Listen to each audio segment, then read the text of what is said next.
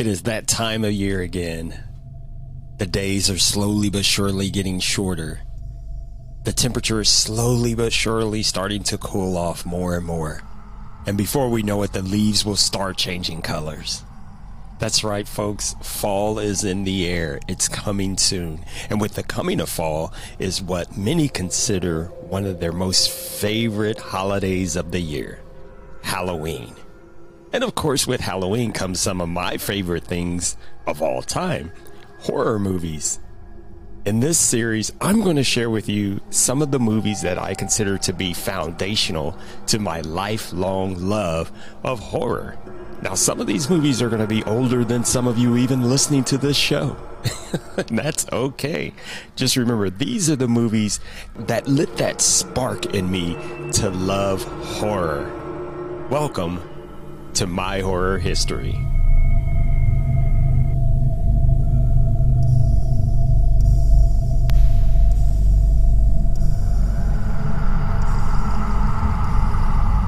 Welcome to Voluntary Input.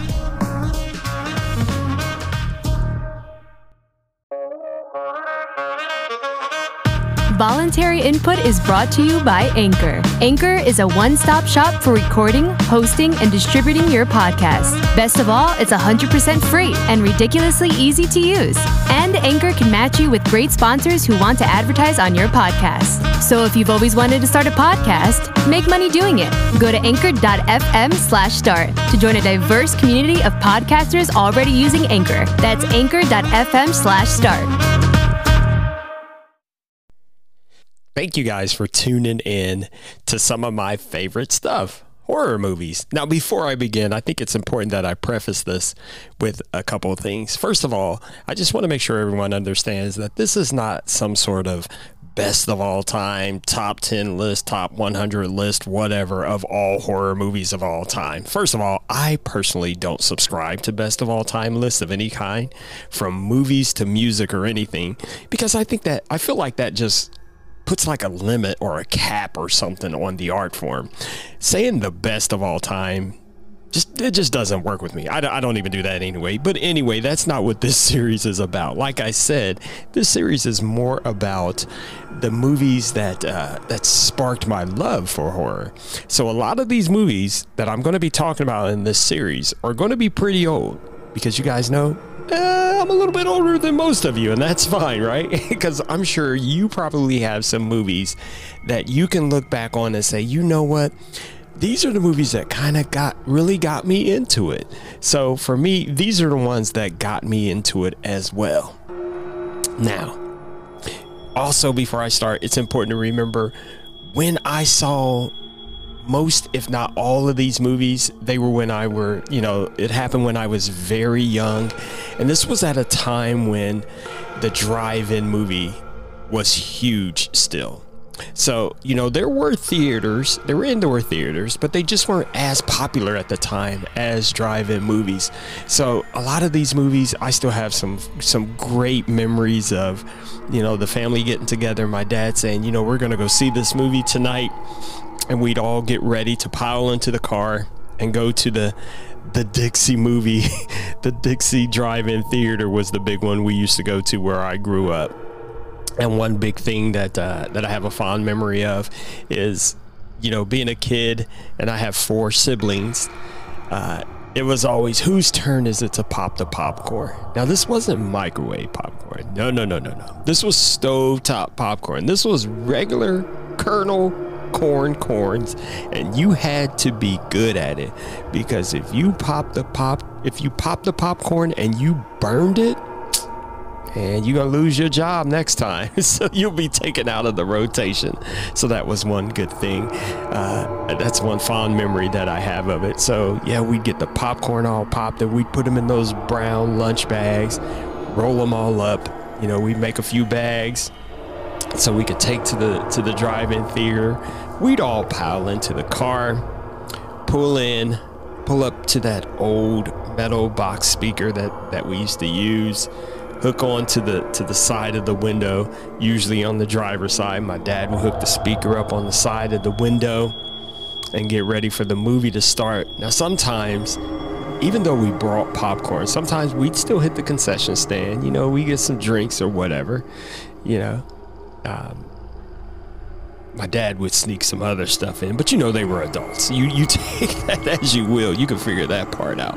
But as for us kids, what was fun for us is uh, at the particular drive-in theater we used to go to, there was a playground like right in front of the screen, and that was always the funnest thing because not only could we get close to the screen on a playground, we would often meet other kids. You know, there would be other kids up there hanging out too. And, you know, so it was like we just had this community connection, make new friends, and watching these movies. Man, those were great memories, and so that's why it's always exciting to me when I see that uh, there's there's still this nostalgic resurgence of drive-in theaters. As a matter of fact, we've taken our kids to the drive-in theater quite a few times, and they loved it as well. You know, same thing. We pile into the car, take some snacks, popcorn, or whatever, back up to the screen. Of course, nowadays you use technology. You just tune into a station on your radio, or you can even stream it. Sometimes I've heard at some drive-in theaters, and uh, you know, you just hang out and enjoy the movie outdoors on a big giant screen, listening to it in some great sound. Now, that all being said, let's get into the horror. Now, like a lot of people, I often will say the Exorcist is still one of my all time favorite horror movies. However, it is important to realize that The Exorcist was not my first horror movie that I ever saw. See, the thing is, the Exorcist was released in 1973, which would have made me around about uh, five years old. Now, my parents, you know, they weren't animals. You know, they they love to go see these movies too, but you know, they realized they got kids. So I think when they went to go see it, if I remember correctly, because that was gosh, guys, that was a long, long, long, long, long time ago. I think my parents went to go see The Exorcist before we got to see it. And uh, there was a time when I was a little, little kid, even at five years old, I can still remember being taken to my grandparents' house uh, when, when my parents would go out and do whatever parents do. And I'm sure on one of those date nights, they went out to see The Exorcist. Now, we will get back to The Exorcist. Don't get me wrong. I will talk about that movie and how it impacted my horror history. But instead, the movie that I remember as being my first horror movie is Damien, The Omen, the very first Omen movie. Um, the thing is, at that time, I was around about eight years old, I do believe, when that one was released. Uh, let's see. Yes, Damien was The Omen. I'm sorry, I keep calling it Damien because that's his name. The Omen uh, it, it, it, was released in 1976. So I was around about eight years old about that time. I guess my parents figured, you know, eight years old is that's that's good enough.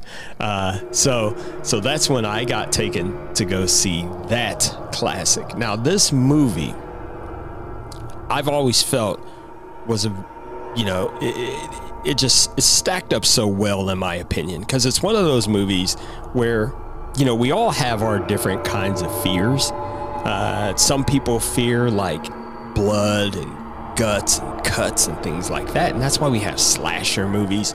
Some people kind of fear like uh, the paranormal, ghost, you know, ghost stories and hauntings and things like that. For me, what really why this movie tapped in, you know, why it connected with me on such a level is because it struck in me a fear of uh, uh, you know my personal beliefs in like in like faith and everything. Because the thing is about the omen and the entire because there is a trilogy. There was an entire trilogy of these movies. This movie was all about the birth of the antichrist in in in the uh, form of a child named damien thorn now this movie had some strange twists and turns to it. So from the onset, and I don't want to give too much of it away, but I'll, I'll, you know I'll give you a general synopsis if you're not familiar with it. I think by now a lot of people are. The general synopsis is his father Robert Thorn.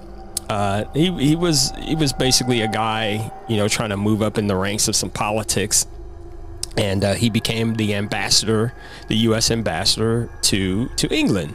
Uh, but starting off, he was in Rome with his wife, Catherine, and Catherine was giving birth to their child.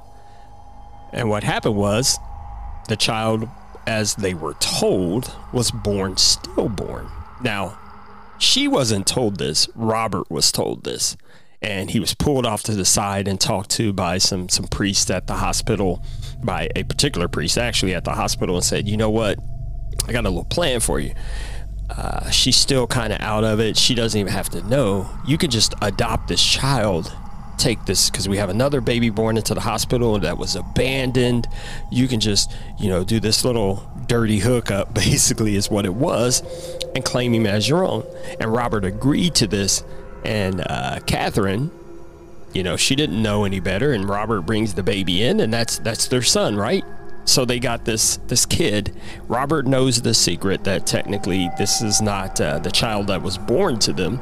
This was an adoptive child, but after they get back, you know, they go back to they go back home first, and then they end up, you know, they will eventually go back to England because uh, go into England because you know he is the ambassador. They have a birthday party.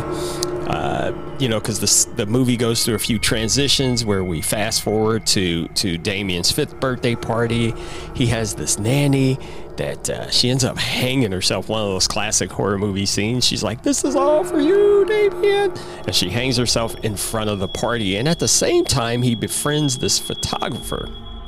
Um, so so from the onset, I know a lot of people will be like, well, first of all, that adoption, that's kind of that's questionable. I know it's a movie. You know, this this movie it does it has some flaws. I, I can admit that there are there and there are a lot of inconsistencies in it, but that's fine. But the point is, it's not whether or not this was a, a logical pro- progression of events for me.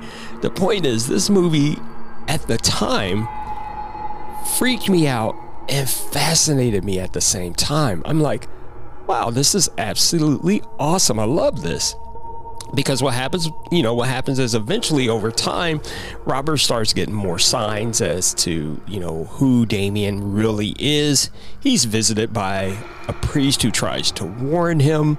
There's all kinds of other warning signs. This strange nanny just shows up in the house miss blaylock. Uh, there's this Rottweiler who had talked, basically gave talk to. I say talk to because he gave this weird look to the nanny that hung herself, which you know, you kind of get the impression, yeah, he commanded her to hang herself. And then Damien looks at this Rottweiler, and you kind of get the connection there. And there's just these, uh, you know, this this series of strange events that continue to happen. Uh, eventually, Robert Thorn, his his his adoptive father, he's visited uh, by this priest who tries to tell him, you know, dude, this this kid is not who you think he is you have to, you know, you got to get rid of this kid. You got to do something about this, and you need to go visit this guy in Israel by the name of Bugenhagen, and he's going to help you to put an end to this because the fate of the world is at stake here. Now, at the meantime, in the meantime, there is still this photographer, this photographer hanging around Roberts. By the way, his his name is. Uh, I'm sorry, Robert Robert Thorn. The photographer's name is Keith Jennings. Jennings, you know, he keeps taking pictures, taking pictures like a photographer. It's kind of like a paparazzi situation. I mean, come on, this guy, he's the new ambassador. And, you know, there's these strange events going on around him. And every time he takes these pictures of this this priest and he goes to develop the pictures, he, he notices these strange anomalies, like these spikes that are just like coming down at this priest. Well, eventually, what happens after the priest warns Robert Thorn about Damien, this storm kicks up. He tries to run back to the church. And I'm not going to give it away because you just got to go watch it if you haven't seen it. And then we find out why those anomalies were there. And at the same time, you know, before this this event happens, this priest tries to warn him. He's like, you know, Catherine, she's to get pregnant again. Damien's to get rid of that baby. He's to kill her. He's to kill you. He's to kill. He's to take everything from you because that is his his purpose here. He is the Antichrist. Now, can you imagine that? Can you imagine someone telling you this kid that, you know, you didn't really adopt him under the best circumstances, but now you got these people coming to you, especially these religious leaders coming to you saying, dude, you got to get rid of this kid. He is not who you think he is. And in fact, he's going to end the world. So, you know, Robert's like, man, get, get away. Get out of here. Get out of here. I'm skeptical. Get, you know, the, the skepticism is up here on 20 like any anybody's would. So as far as Robert's concerned, these people are just crazy. This dude is just crazy, and he he doesn't want to have anything to do with it. But he cannot deny the strange events that continue to happen. They continue to pile up and pile up and pile up and eventually uh, the photographer jennings he shows he shows robert thorn his these pictures he's like dude look at look at this can you believe these are the pictures that I saw as I was developing them before what happened to him happened. And he's like, okay, well, yeah, yeah, that's that's pretty coincidental, but but then uh, you know, Keith tells him, dude, one of the reasons why I want I'm gonna jump in and I'm gonna try to help you because look at this picture of me. And he finds a strange anomaly around himself. So they team up and they start just going on this quest basically trying to find out whatever this this priest was trying to tell Robert. Is it true? Is it true?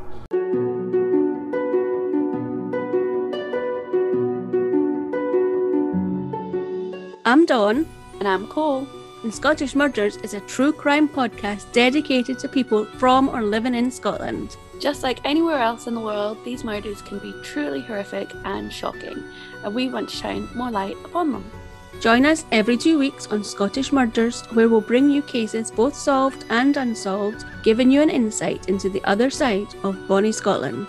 Find us wherever you stream your podcasts, as well as on social media. Join, Join us there. there. Bye. in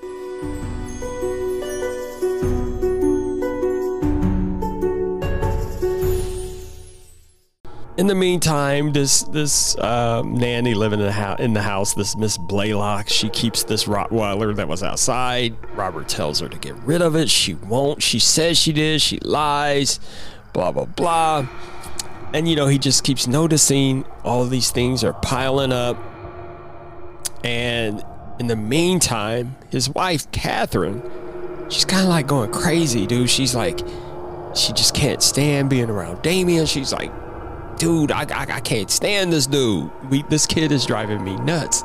So she's seeing a psychiatrist, and eventually Robert goes and talks to the psychiatrist. You know, what's up with Catherine?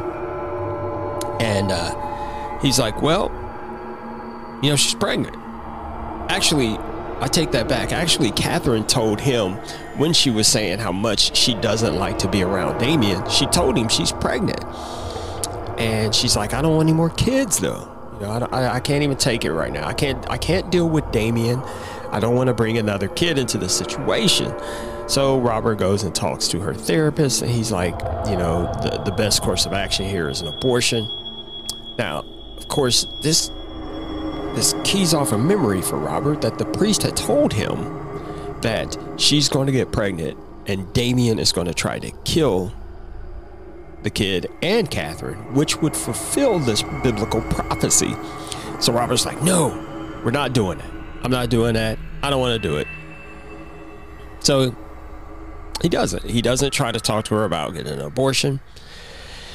He goes to leave with Jennings to go find out more about Damien and leaves Catherine alone in the home with Damien and Mrs. Blaylock, the creepy nanny. And the next thing you know, thanks to another classic horror movie scene involving a balcony. Catherine ends up in the hospital, loses the baby anyway. And again, these events just keep piling up and piling up and piling up. So Robert's like, him and Keith Jennings, they're going to have to keep traveling around. They're going to find out what's going on. And long story short, he ends up flying back to Rome to go to the hospital where Catherine was going to have the baby originally and where he did this dirty deed adoption, only to find out the hospital burned down five years earlier.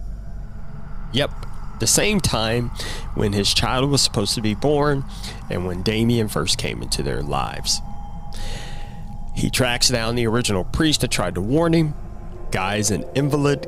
He his his right eye had been plucked out because, according to uh, some uh, some Catholic some Catholic traditional you know beliefs and whatnot, this was this was appropriate.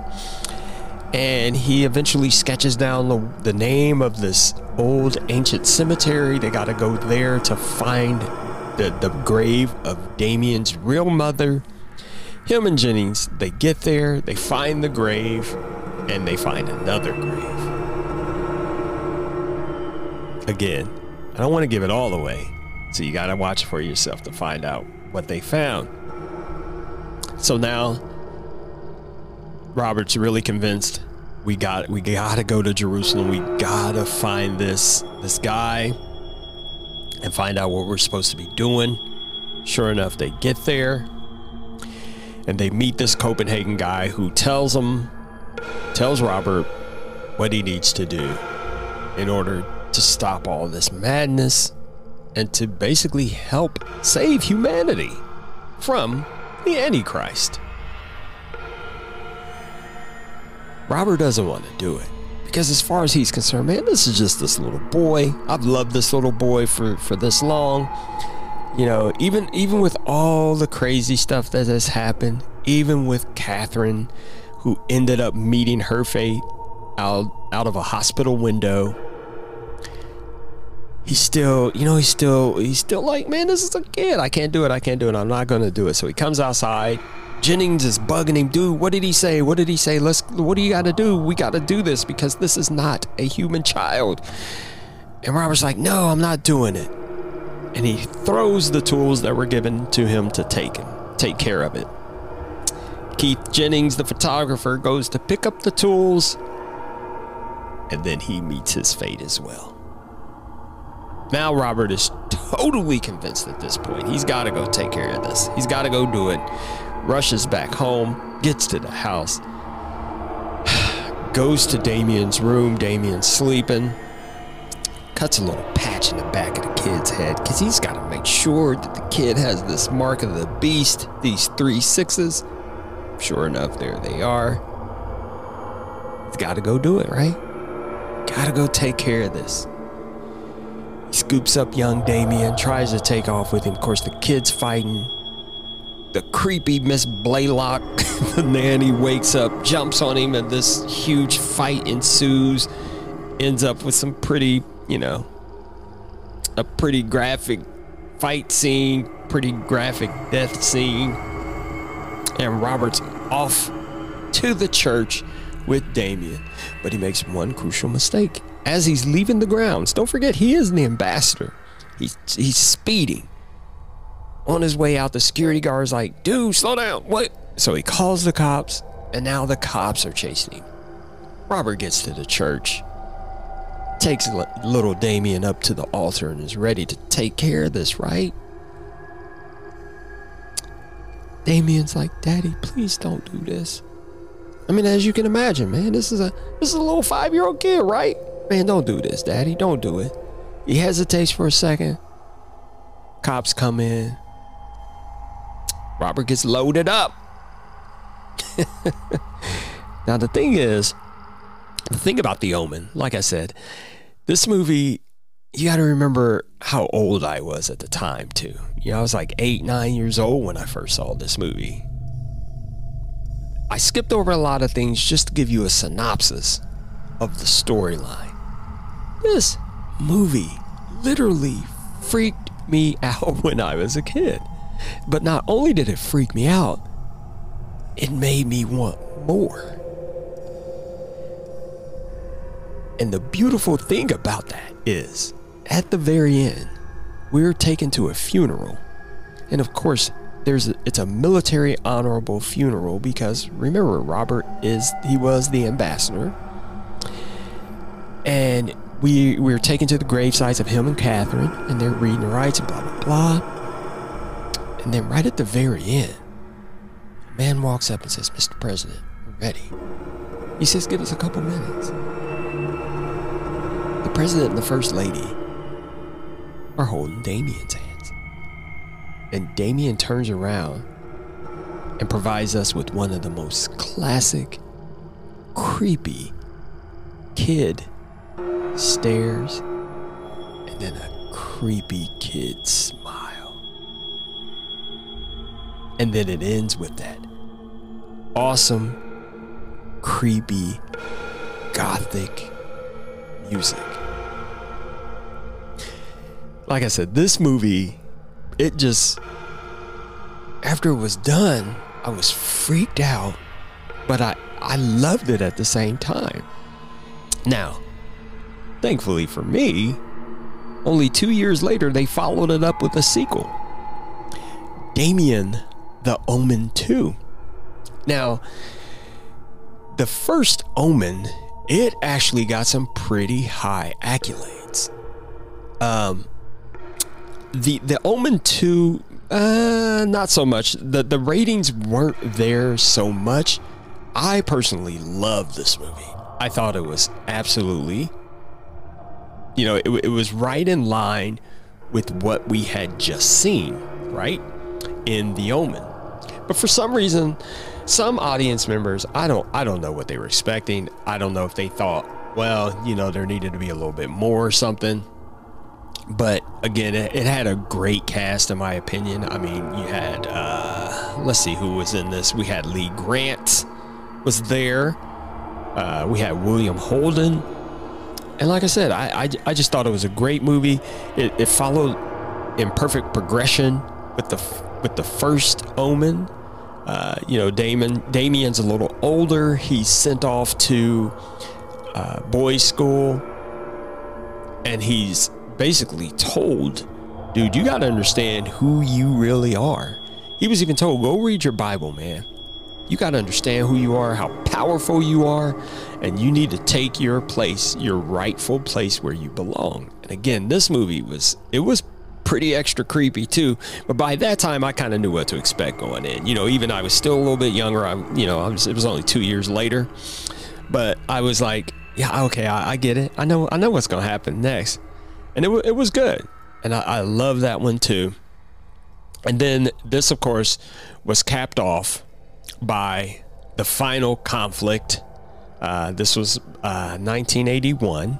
Was it, it ended the trilogy uh, one of the cool things about this movie was it, it stars a young Sam Neill. Many of you re- may remember him as uh, Dr. Grant from Jurassic Park. He was he stars as Damien, and at this point, Damien is has basically grown into his own. He's 32 years old now, and he's basically he's gonna do the do. You know, he's ready to be the Antichrist he was born to be. He's ready to follow uh, basically what was biblically written about how the Antichrist would progress into this world leader role, charismatic, young, good looking, blah, blah, blah. And a lot of people would follow him. So that's it, guys. That's the first movie that really sparked my interest into horror was The Omen like I said, back then I was like eight or nine years old. It was the first horror movie I ever saw, and it freaked me out. Not only did it freak me out, it absolutely fascinated me. All right, I hope you enjoyed this episode, and I hope you continue to, to listen to this series of my horror history. If you have any questions or comments about it, please be sure to shoot shoot me a message over at just go to voluntaryinput.com and select contact. We'd love to hear from you. Uh, and if you want to share, you know, what what was your first horror movie? What's the movie that you first saw that made you go, "Oh my gosh, just scared the crap out of me," but at the same time you're like, "Yeah, but I love it." All right, join me on the next episode when I will share with you the next movie that that touched, you know, it continued to to to uh, feed my love affair with horror movies. Take care. We'll see you on the next one. Never forced, never coerced. Open discussions about things in life that matter to you most, from tech to TV, movies, and gaming, and everything in between. Visit voluntaryinput.com to subscribe, contact us, and find out how you can support the show. Catch new episodes on Apple Podcasts, Spotify, Google Podcasts, and everywhere else you listen to podcasts. And be sure to join us every Friday night at 11 p.m. Eastern and Saturday night at 11 p.m. GMT for Weekend Chill, exclusively on Mixcloud.